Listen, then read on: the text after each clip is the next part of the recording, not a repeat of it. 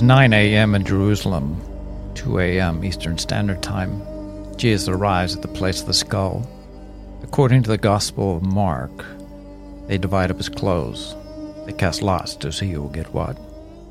Simon is ordered to place the patibulum on the ground, and Jesus is quickly thrown backwards with his shoulders against the wood. The legionnaire feels for the depression at the front of the wrist. He drives a heavy, square, wrought iron nail through the wrist and deep into the wood. He quickly moves to the other side and repeats the action, being careful not to pull the arms too tightly, but to allow some flexion and movement. The cross is then lifted into place.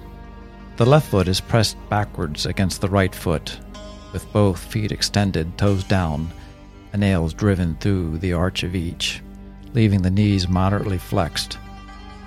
Jesus is now crucified.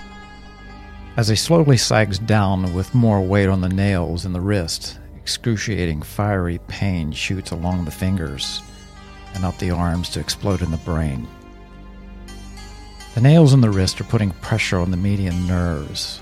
As he pushes himself upward to avoid the stretching torment, he places the full weight on the nail through his feet Again, he feels the searing agony of the nail tearing through the nerves between the metatarsal bones. Jesus is in excruciating pain, and he will hang on the cross for six hours.